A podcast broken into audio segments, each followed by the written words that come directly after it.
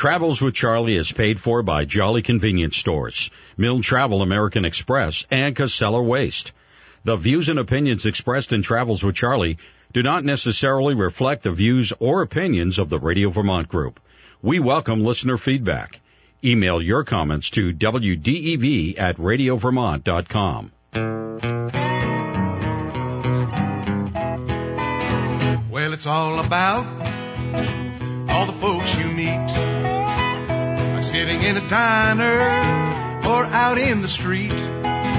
Catch up with the news, get your point of view. I want to hear what unravels. I'll see you in my travels.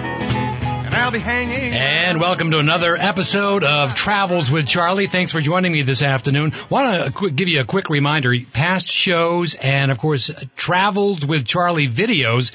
You can see those on the WDEV website, WDEVradio.com. I always find it redundant to say www. Everybody knows there's a www, so it's WDEVradio.com. Uh, before we do get started today, just a, a, a moment of reflection. Uh, as we all know, this past weekend we commemorated the 20th anniversary of the attack on America on 9/11, and, and so many times people ask, "Do you remember where you were?" I certainly do remember, and I'll never forget that moment. I was on the air at the time at WVMT with my partner uh, Ernie Farrar.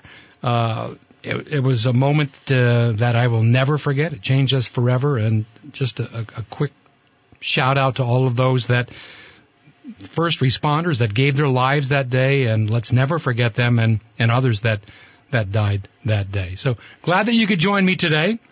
Uh, a quick shout out to all of my sponsors. Casella Waste Systems, Casella.com, zero sort recycling, reliable service and competitive pricing. Jolly Convenience Stores, Pretty soon the creamies will be gone, so get on out there to any of the Jolly convenience stores that are out there. Stop in and get a nice creamy or a hot coffee or sandwiches and snacks, ice cold Coca-Cola products. Fill up your belly, fill up your car, and of course, if you're traveling like I do, Milne Travel American Express. They've been doing it since 1975, and you can find out more information about them at milnetravel.com. On the show today, we'll be talking with Governor Phil Scott open phone lines for questions with the governor. He'll be joining me at the bottom of the hour. But first, a pleasure to welcome to Travels with Charlie, Chittenden County Sheriff Kevin McLaughlin. Kevin, so nice to see you today. Thank you for joining me on Travels with Charlie. Thank you, Charlie. It's great to be here. So uh, and and by the way, the handcuffs are off. He did have a couple of subpoenas for me, but he said he's going he's going to give me a pass. I gave him a five minute head start, but he's still here. So oh well. Uh, and you know, full disclosure, uh, Kevin and I grew up in Burlington. You were a few years older than me. Anybody that grew up in Burlington in the '60s, you had to know a McLaughlin. Eleven in your family, correct? That is correct. So you went to school with one of them. I had Janie, I had Timmy, uh, that I grew up with. Uh, Chittenden County's longest serving sheriff. That is correct. And you surpassed your dad. Yeah, I beat his record in, uh, I think, 19, I forget what it was, but it was 22 years he was sheriff. 22 years your dad served as sheriff, and your dad then went on to become U.S. Marshal. That is correct. Correct? Yep, 1977 under Governor, I mean, uh, President, um, who was president in 77? Boy, don't ask me those. Kind, we're not doing trivia. President Carter. I was just testing your memory. okay, he knew the answer. Uh, oh. But and you've been in the sheriff's office since 1973. Correct, and been sheriff since 1987. Wow. So let me ask you, Kevin. And by the way, if you have questions or comments this morning, or if you have a memory, you want to go, let's go down memory lane with the Sheriff Kevin McLaughlin. We can go way back. We'll get into the jailhouse that he grew up in. We'll talk about all of that. We're also going to talk about the, the atmosphere of law enforcement today and what's going on with all of that and get his perspective. But I'd like to ask you, uh, how did your dad inspire you to a career in law enforcement? He must have. Well, he did because when we were growing up in the county jail, I mean, I was around law enforcement just every day and every night between uh, the Burlington police, the local police that would be coming in, uh, all the deputies at the time. So it was almost like living, eating, breathing law enforcement. You you grew up right next to the fire station as well. That is correct. Didn't want to be a fireman though. Well, I, Was there talk about well, that? Well, it was a talk about that. Yeah. But just like Your dad would have disowned you, maybe, right? I, I've been on the Burlington Fire Commission as a commissioner since 1989, so I'm kind of doing a little bit of both. Yeah. If you have a question or comment this morning, we would love to, this afternoon, we would love to hear from you. 244-1777 or toll free at 1-877-291-8255 to speak with my guest today, Chittenden County Sheriff Kevin McLaughlin. Kevin, you could have been a police officer. You could have uh, been an FBI agent. Uh, your position is an elected one. Correct. Why go that route? Um, at the time, during that time, it was very interesting because there were just so many assets that were used from the sheriff's office between patrols, prisoner transports, service of criminal civil process, just a whole different world out there that you're not in the same area all the time. You're all, you're all around the county, and at the same time, you're all out around the country doing extraditions, things like that. So to me, it was a beginning to experience that, and it was really nice. Can you tell us a, little bit about the duties of a sheriff's office? Uh, you know, and many people may think of sheriff, they, they, they think of, you know, Matt Dillon or, you know, whoever, uh, even, Right. even Andy Griffith, I suppose, right? You know, Right. Sheriff Andy. Uh, Right. what are the duties of a sheriff and what are, what are the duties today? Maybe they've changed somewhat from when you first became sheriff. In a way, they have, but generally, the sheriff is responsible for prisoner, mental patient, juvenile transports throughout the state of Vermont. The sheriff is also responsible for contracts. They and sheriffs contract with local towns and municipal agencies, federal government for whatever type of um, things that need to be done. We currently contract with Westford, Jericho, and Underhill for police services, mostly uh, traffic enforcement. We also do fingerprints, where we fingerprint uh, civilians in um, Chittenden County. We do between three and five thousand a year of those fingerprints. Uh, we do contracts for traffic control, those kind of things, private enterprises, things like that. And we also have a person who's working for uh, Homeland Security. He's on assignment there.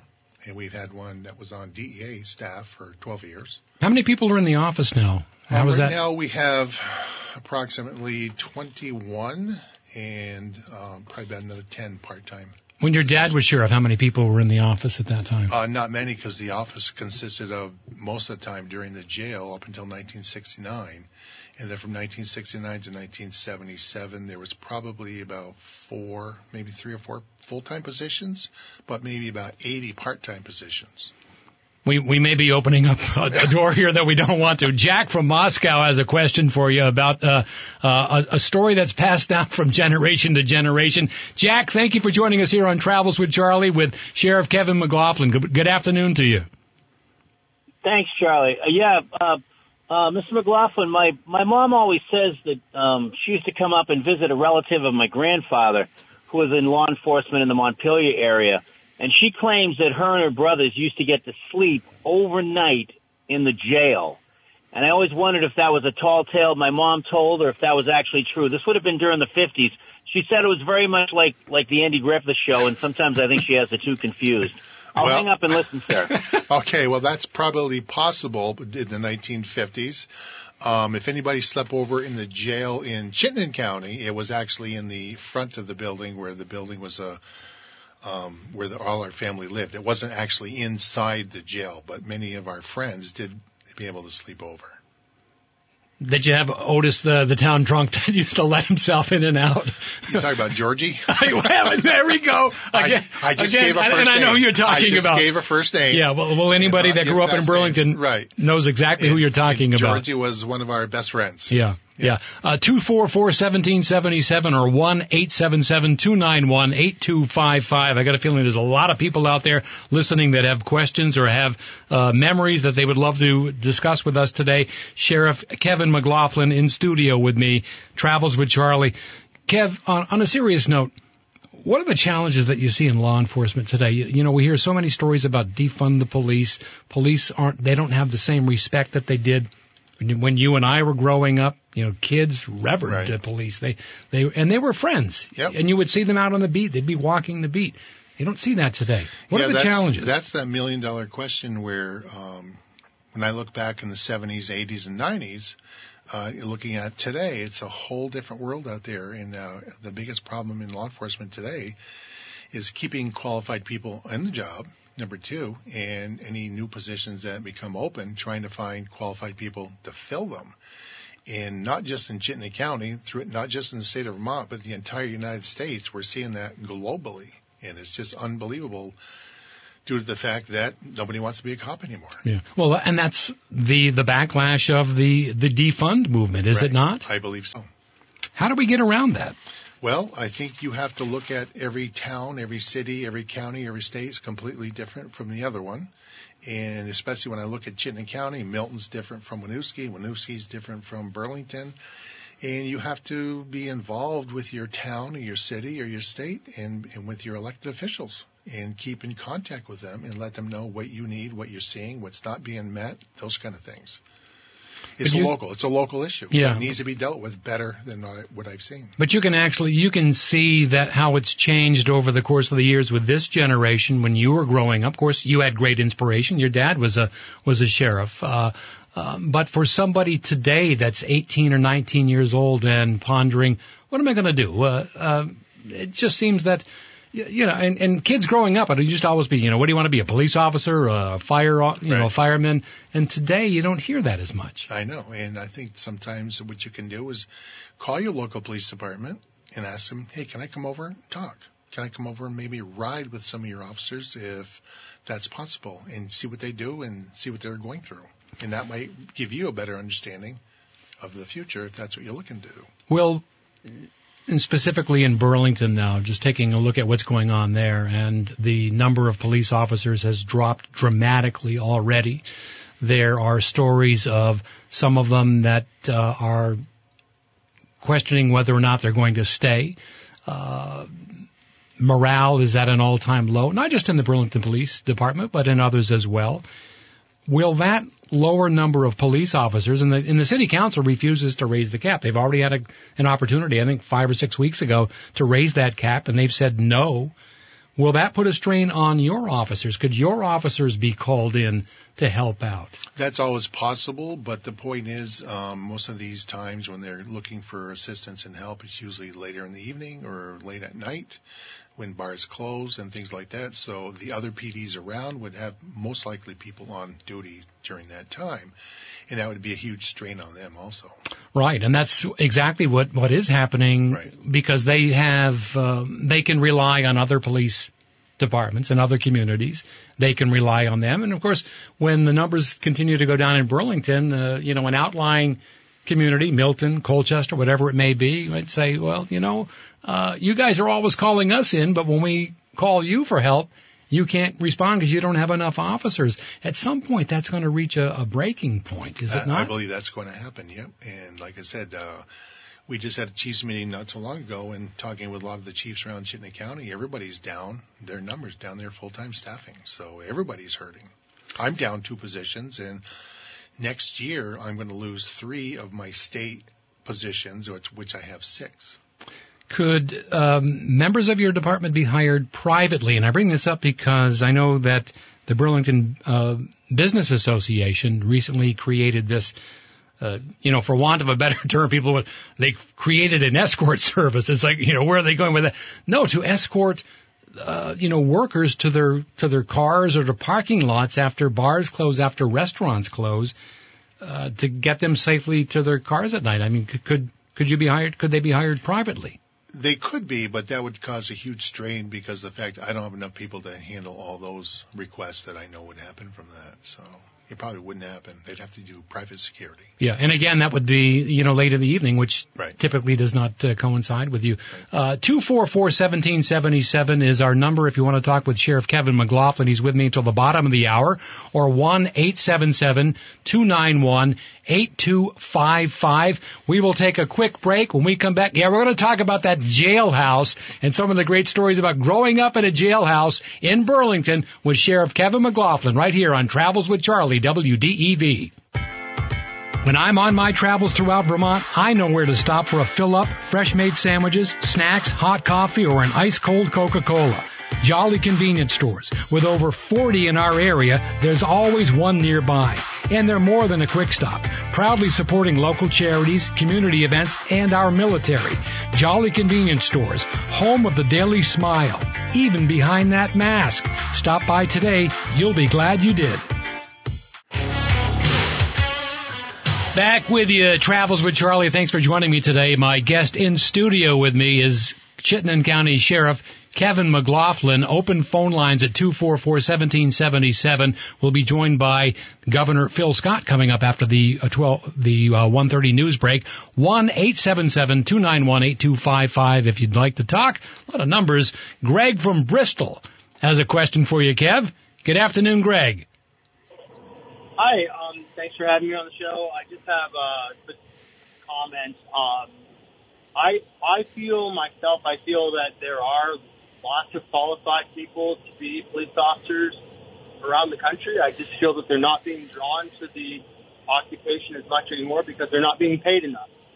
And um, and I think if you were asked police officers on the job today, they they say the same thing. Um, if you want to attract people to the job, you have to pay them appropriately. Um, and I, I'd like to hear a comment. Thank you. Thank you, Greg. Thanks for your call.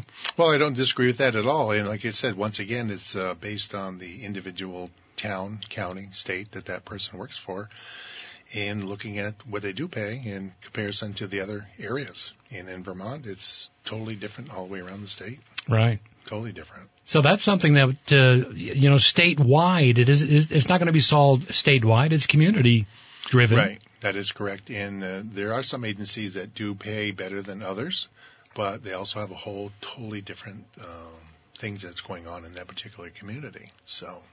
Kevin, how closely do you work with the state's attorney office? Uh, as you know, there's been some criticism of not prosecuting criminals, uh, uh, in some instances, uh, not even trying them as adults, but trying trying them as juveniles. We saw a situation where somebody fired a, a gun at the university mall. Luckily, didn't hit anybody.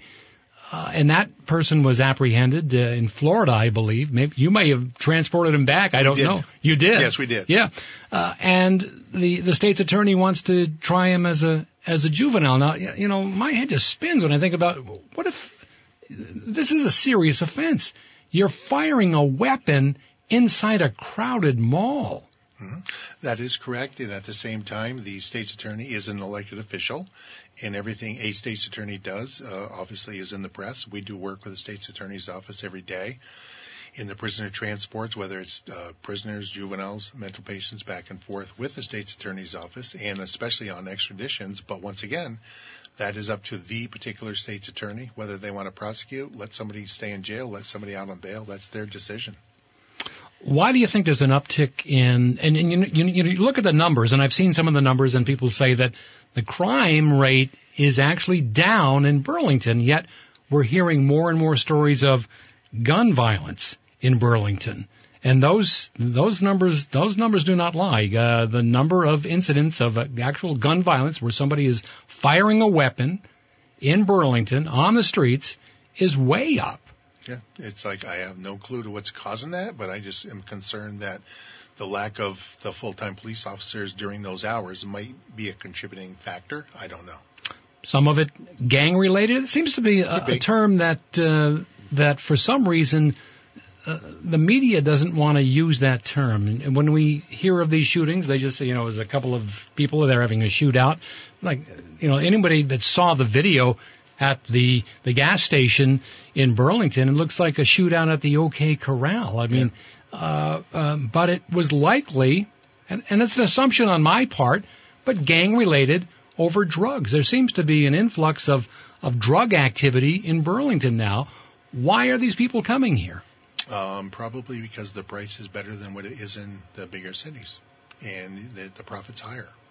And that generally, uh, when I had an officer on the drug task force, we were seeing that from those 12 years that he was on the task force unit. Yeah, these are business people. Yeah. I mean, make no mistake about it. Yep. Uh, they're people that you or I don't want to do business with, but because uh, one wrong move and you know what happens. Uh, you're, you're, you're on somebody else's yeah. turf, and these are what some of these these they're they're arguments that they're having, and it's very simple. You just yep. end it. You pull your weapon out, and boom, boom, boom. Yep. And some of the drug dealers that are part of gangs are not very well known here compared to in a larger city, where they may have a huge record down in those areas. Will cannabis stores uh, have any effect uh, in in Burlington? Eventually, they're going to come. Yeah, I have no idea on that one. That's a good question. All right, we got to talk about this. Is what I know what everybody wants to talk about. They're going, all right, enough of this serious stuff, because you and I, Kevin. I mean, uh, you know, we met here at the uh, at the at the station earlier, and we're going back, of course, you know, our days at Cathedral Grammar School, Rice High School. I think my first meeting with you was probably, and again, you're a few years older than me, when we were at Cathedral. Now, correct me if I'm wrong, and I didn't ask you this before, but I think you were a crossing guard. Yes, I was. I was Yeah. captain. I, I, was knew it. captain. I remember the old. Remember, you had the white, um, the white belt. the white belt that you had to wear, and that was a big deal. Oh like- yes, it was. the It really crossing was. guard, and I, I'm sure your mom and dad were proud of you that you know here you know the the son of a sheriff, Yep. and and you're the captain of the crossing guards at Cathedral Grammar School. I got my captain's badge when I was in eighth grade, and I was proud of that. Proud of that. Loved it. so growing up in a in a jail, you grew up in a house that was connected to a jail, the county jail. This was right on the corner of that's Main, Maine and South Winooski Avenue. It was 220 Main. and the of course the fire station is still there. You were right next, door. right The next mid, door. Midtown Motel was on the other side of the driveway. Now, and, and I've disclosed, of course, that uh, you know we're, we knew we've known each other for a long time. I knew your sister Janie, and and of course, uh, you know Timmy was in my class, and I remember Janie telling me one time, "Man," she says, "you know the prisoners ate better than we did." Eleven of you, your Yep. mom's cooking the meals Oh yeah. for the prisoners. Well, what were you, what the- were your duties? The moms and the and the boys and the girls at times would always be assisting my mother, whether it's cooking meals, cleaning, uh, doing laundry, whatever. And at the time, uh, back in those days, the sheriff was reimbursed for I think a dollar fifty a day to feed the inmates, and basically the kids would always help put the plates together and, and hand them through the little portal. And one day I said to my mom, I said, "Hey, how come these guys are eating better than us?" She goes, "I get a dollar fifty a day for them. I don't get anything for you." and I thought about that. I said, "That makes sense. I agree with that. I don't know how you guys can afford to have eleven kids, not much less feed them." Do you is, there any you know any one prisoner that that you- you recall that stands out for you that was just uh, you know a wise guy uh, or, or notorious that that you had to guard Um, you talk about when I was living at the jail. when you were living at the jail? Yeah. Uh, well, there were a couple of locals that were there like every other weekend. Um, Frank and Georgie were two of them. I'll give you their first names. And uh, after their Friday night incidents with the downtown Burlington Police Department, they were lodged and they would get like a week from Judge Costello. And they were um, very helpful around the jail, helping us clean and do a lot of the stuff. Boy, those They are the days. guys. Those are the days. Oh yeah. Yeah. When you know when you think about it, when when everybody knew you know the local Yeah. the local troublemakers knew, knew them by name. Yep. Uh, But it was a different time, uh, you know, in the way that uh, the way that law enforcement handled it, uh, the way that they did things. Yep. It was totally different back in those days compared to today. And uh, I miss those days. Yeah. Y- You know, living in a jail, and you literally did. I mean, that your your house was connected to the jail. That is correct. You were telling. You've got. We got a couple of minutes here. You got to just quickly tell the story about how you heard some scratching. Oh, my brother Tommy and I, we were above the booking office because as our family grew, there was less space to put the bedrooms, but we were above the booking office and being next to the Burlington Fire Department, you'd hear the bells go off like 50 times a day. Bing, bing, bing. You hear the sirens go off and we kept hearing the scratching. We always had squirrels in the ceiling.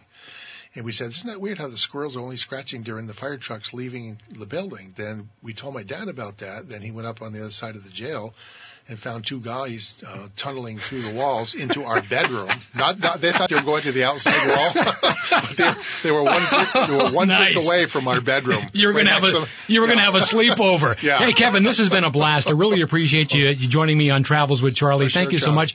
Uh, can I great. ask? Can I ask you quickly? Uh, plans to retire or continuing on as Um, sheriff? I have another year and a half to go on my current term, and we'll take it one step at a time. All right. What else can we do? I know. Thanks for joining Well, me. thank you for having me. We're going to talk with Governor Phil Scott right after the break, right here on WDEV.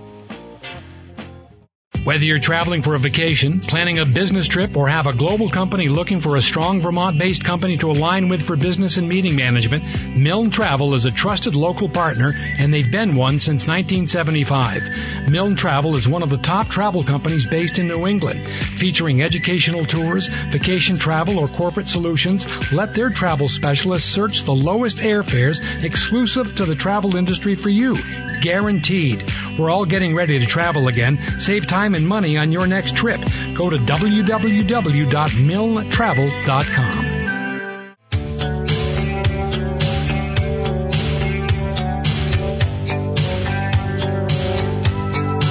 Back with you. Thanks for joining me today. Travels with Charlie. Uh, I am your host, Charlie Papillo. Thank you for being with me. We have Governor Phil Scott joining us in just a moment. I believe we're getting him on phone line. Brady Farkas uh, filling in for Corm on the board today. Thank you, uh, Brady, for for joining me and uh, helping me out here in the studio today. Lots to talk about with the governor. He will be joining us uh, in momentarily. Open phone lines as well at 244-1777 or 1-877-291-8255 if you would like to speak with the governor. Governor, good afternoon. Welcome to Travels with Charlie. Good afternoon, Charlie. This is like a blast from the past. Boy, it certainly is. You know, I was thinking about that. It's been a while, and of course, uh, those uh, from the from the old radio days when we were on uh, Ernie Farrar Drive doing the show. The only thing that's missing, Phil, and you can certainly attest to this, is uh, I don't have uh, Senator uh, Mazza stopping by, bringing either the donuts or the three berry pie. So, uh, what, must be down his skin and bones at this point without, uh, without all the graft from him. No kidding. So, so when I leave, I'm going to have to tell him he owes me a pie because I had uh, the governor on today. I'll be, yeah. I'll be seeing him later on this afternoon. Well, Phil, thank you so much for joining me. It has been a while that you and I have talked, and there's so much to cover. Certainly, much of this latest term of yours has been dominated by fighting the pandemic. Can I ask you, how has that affected any of your other priorities that you've set out to accomplish? Has it put anything on hold? Well, certainly you have to prioritize, um, and the pandemic has come first over the last 18 months. Um, but uh, but at the same time, you know, I, I was speaking uh, to our state employees this morning, and uh, we were recognizing some of their their good work, and and we reflected on the fact that not only did we have all this cross agency support and trying to work as one team, um, breaking down those silos and, you know, helping out with in the uh, labor department or the health department or, uh, and, and so forth from all different sectors. But they had to do their day jobs. You know, they had to keep the wheels of government turning and, uh, it was important, uh, to keep, uh, keep that, uh, in mind as well. So, uh, many of them were doing uh, double and triple duty and uh, we're getting through this. But you know, the same priorities that I had uh, four or five years ago are still in place today to grow the economy, make Vermont more affordable, and protect the most vulnerable, and, and that hasn't changed. Mm-hmm. Uh, and uh, in, in fact, uh, it's made it even more important. We're seeing an uptick in COVID numbers right now, yet Vermont is at one of the highest percentages of vaccinated any explanation for that? What are your thoughts on that? And will, will we well, see a mask mandate in Vermont? Yeah. here's, let's put this in perspective as well, because I, I see, I watch, uh, you know, if I flick on CNN, I, I see the CDC as uh, labeled different states at different elevations, and pretty much the whole the whole country is a, a bright red, and we're included in that. So you would that would lead you to believe that we're not in great shape. Uh, but uh, but let's again let's put this uh, in, you know re- reset the, the table here. Um, when we're in the, the same color as Florida, for instance, um, Florida uh, with their hospitalizations, but theirs is coming down a little bit at this point in time, which is great news. Um, but but their hospitalizations, 33% of the hospitalizations in Florida are COVID related. 33%. Um, and when you compare that to Vermont, Vermont, we have 3%. So they're, you know, 11 times worse than we are. Yeah. Same with their deaths and that, you know, uh, the, uh, everything that comes with it. So, and, and, do we know, Phil, the, you know, that percentage in Florida that are hospitalized due to COVID, do we know if they are vaccinated or not? I think it's a mix, but uh, yeah, it's it's this really is a pandemic of the unvaccinated at this point, and it's the same here as well. When you think about it's all math. Uh, when you think about this as well, we have 400 and something thousand people vaccinated in the state. Well, you take a percentage of that that that, the so-called uh, breakthrough cases, it's a very very low percentage yeah. when, when compared to 450 Governor Phil Scott joining me today on Travels with Charlie. Questions, comments at 244-1777 or 1-877-291-8255. That's a toll-free number. Phil, uh, you recently tweeted that you support President Joe Biden's vaccine mandate for employees of all companies of 100 or more employees. What have you heard from Vermont businesses in regard to that? And why the number 100? If I have 95 employees in my company, then I wouldn't have to, you know, go by that mandate. Well, first, I, I'm supportive of more vaccinations and a vaccination plan uh, it, to be put in place. But I'm also, um, it's always in the how, right? Um, from my perspective, having choices is important. Um, we have uh, we've instituted a either you, you mask and test or you get vaccinated for our employees mm-hmm. as a state.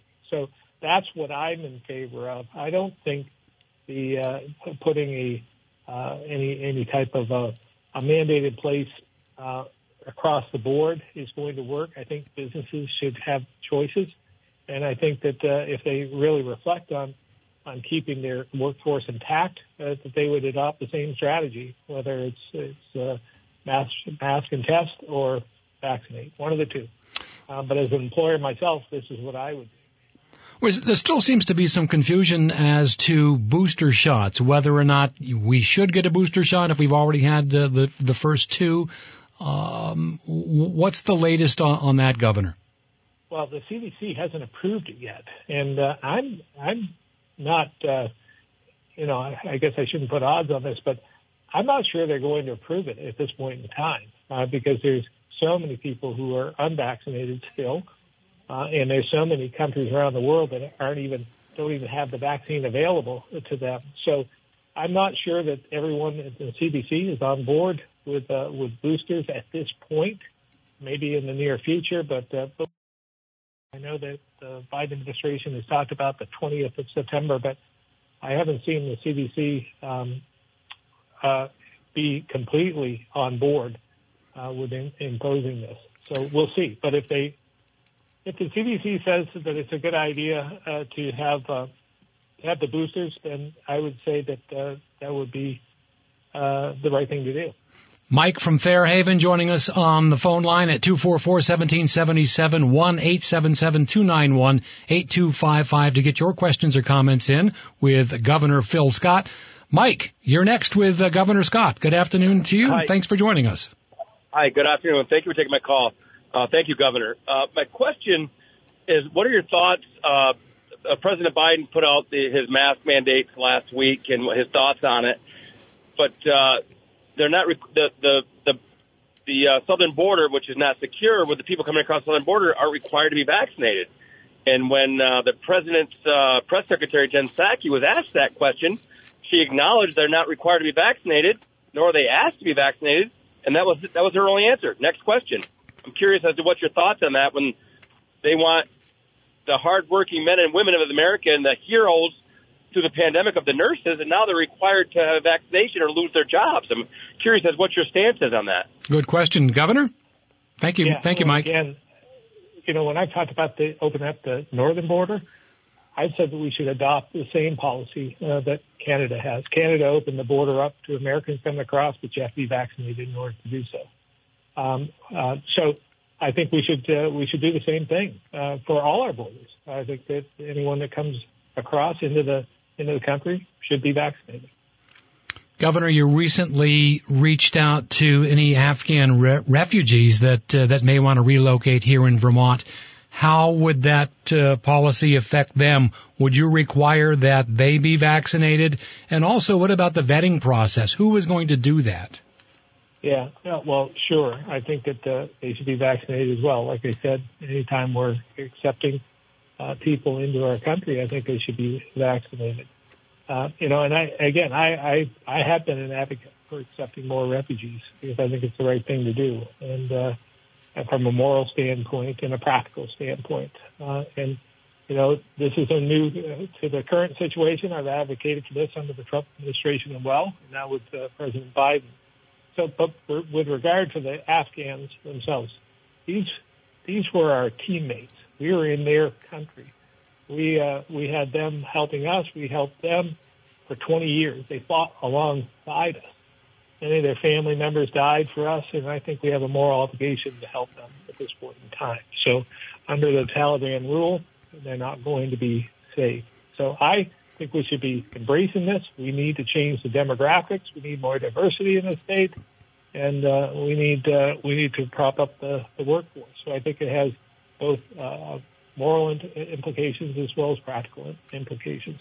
And with that said, let, us talk a little bit about uh, the workforce. Vermont was one of the states that recently dropped the additional unemployment money from the feds. Uh, so let's look back at that. Those changes that allow, for the first time, uh, gig workers and self-employed people were allowed to collect unemployment, to, able to receive benefits. A great help. It certainly was needed. But in your opinion, did it go on for too long? You know, as we look now, many employers still can't find help. Many restaurants that you go to, retail outlets, you'll see that they've they've changed their hours, and they, they stay that they they've done it because they don't have the employees. So, did that go on for too long? Do you think? Yeah, let's unpack this just a little bit and and go back uh, a bit. You know, five years ago, as you remember, when I first ran for governor, I talked about the demographic issues, the workforce shortages we had in the state. 631, you remember that? I do. In fact, I made a note of that. I want, I want, I, I find that very interesting, and I, I did want you to talk a little bit more about that. So I'm glad you brought it up. Well, it's it, it's all intertwined. Uh, six fewer workers in the workforce every single day. That's that's the number of people we lost every day. Six fewer workers in the workforce, three fewer kids in our schools, one baby born to addiction every day, every single day. So when you think about over the last five years, uh, and you take that six number, that's about 2,000 people every single year. So it's been five years, that's 10,000 people. Now, pre-pandemic, we had about 5,000 people on unemployment, right? Mm-hmm. And we had the lowest unemployment rate in the country right. at that point in time, 5,000 people. So then we, when we got into the pandemic, we, we shot up to over 90,000 people were unemployed. 90,000. Today, uh, we're down, you know, we're, we're down to about 11,000. Now, uh, traditionally, we'll probably have, even when we get back to normal, five, 6,000 people on unemployment. So that leaves only 5,000 people. That, that 5,000 people, if you took those folks and you put them into the workforce right now with all the openings we have, it still wouldn't fulfill the need. Yeah. So we had a tr- we had a problem before the pandemic. We still have it today, and it's gotten worse. And we're seeing that businesses have actually responded to that, uh, Governor. As you know, many of them are now offering more than fifteen dollars an hour to start. Some even with bonuses. Um, I'm wondering, you know, what's happening with the minimum wage debate when even at fifteen, sixteen dollars an hour, we still can't attract uh, workers. Well, that's why I was opposed to the to the uh, minimum wage uh, increase uh, throughout my political life because I I thought it was uh, it was more to do with supply and demand, and now we're seeing that right. The demand is up, um, the supply is down, and uh, and so the reaction, the only thing you can do is offer more money. Well, it's way over fifteen dollars an hour at this point in time. Uh, everybody is struggling uh, to get more uh, workers. And that's again why I believe we need uh, to uh, welcome more refugees into the state, be part of our economy. Uh, And if you look at the refugees in Chittenden County, uh, they've done quite well. Uh, many of them have their own businesses, uh, they're self-sufficient, uh, and they have a great work ethic. Uh, from the employers I spoke with, and I'm sure you talked to them as well, mm-hmm. but some of the big employers around Chittenden County have said, yeah, they're some of our best workers, and we need more of them. There's that's a, a lot of uh, you know moving parts to to that issue, and we're going to continue our conversation with Governor Phil Scott here on Travels with Charlie. Take a quick break. We'll be right back with the governor on Travels with Charlie.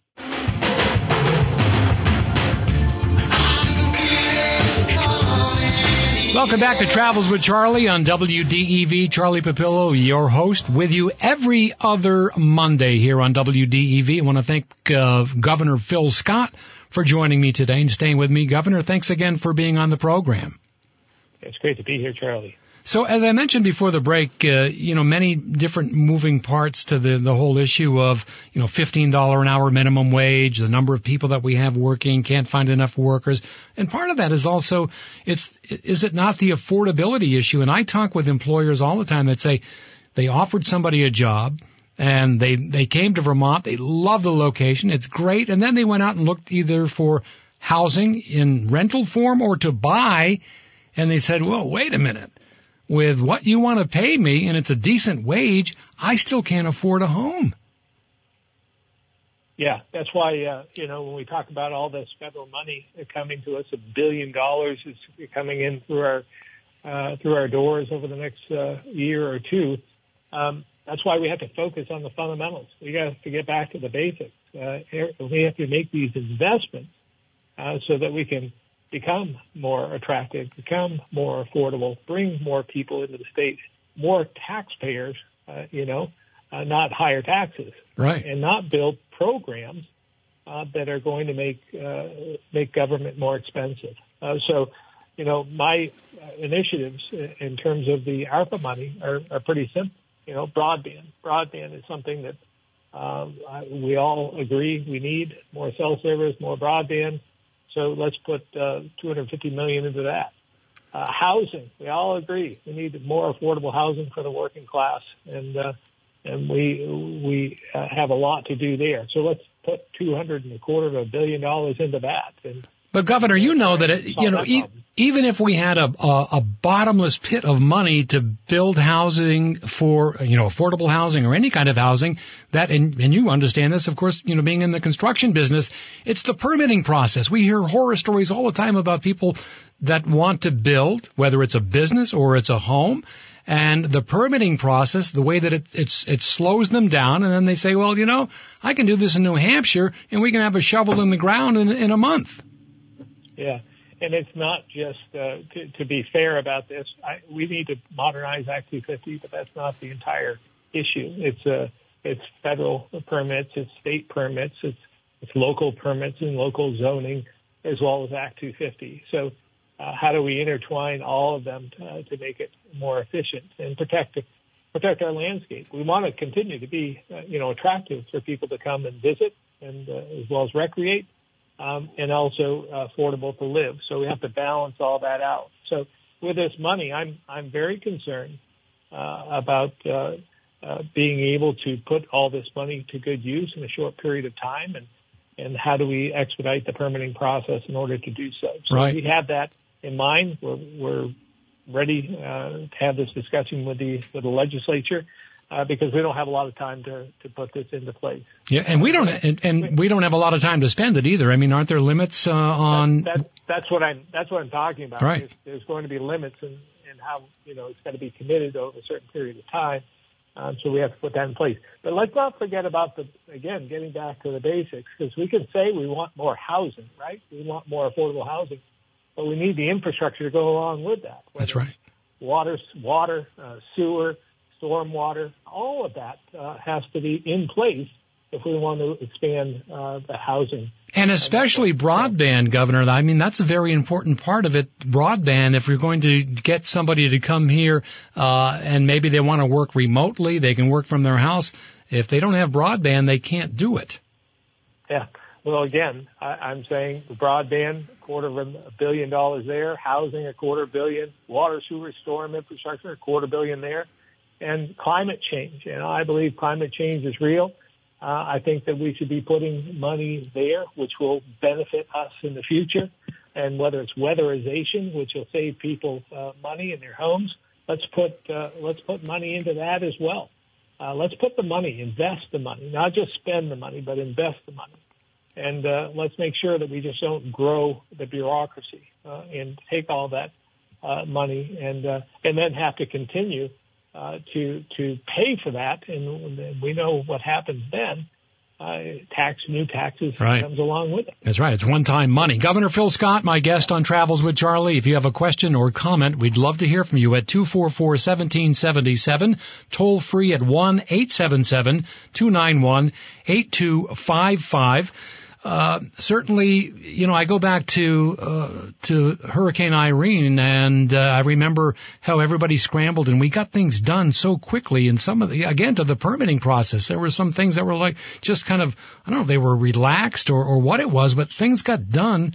And they, because they needed to be done, and it seems like this is like an emergency as well. Things need to get done. We need to relax some, um, some of the permitting process. Yeah, we have to remember the lessons of Irene for sure.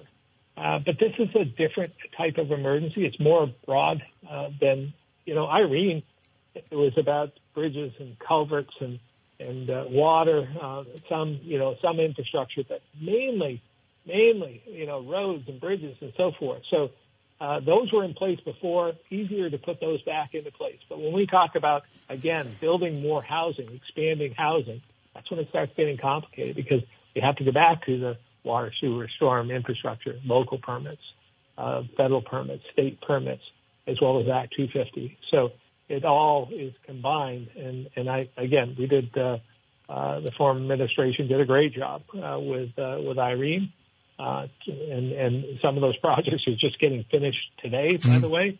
Um, but, uh, but this is just a little bit more complicated and we have to, uh, again, and it's we're, and it's a lot more money uh, now than we'll receive in Irene. Uh, so let's put it to good use and make sure that we're we're doing it for the right reasons. Phil, uh, I'd like you to address the issue of the lengthy waits at University of Vermont Medical Center. I know that uh, your administration secretary Mike Smith spoke on that and it was working on it. Uh, is that a labor issue as well? Uh, what is the reason? Yeah.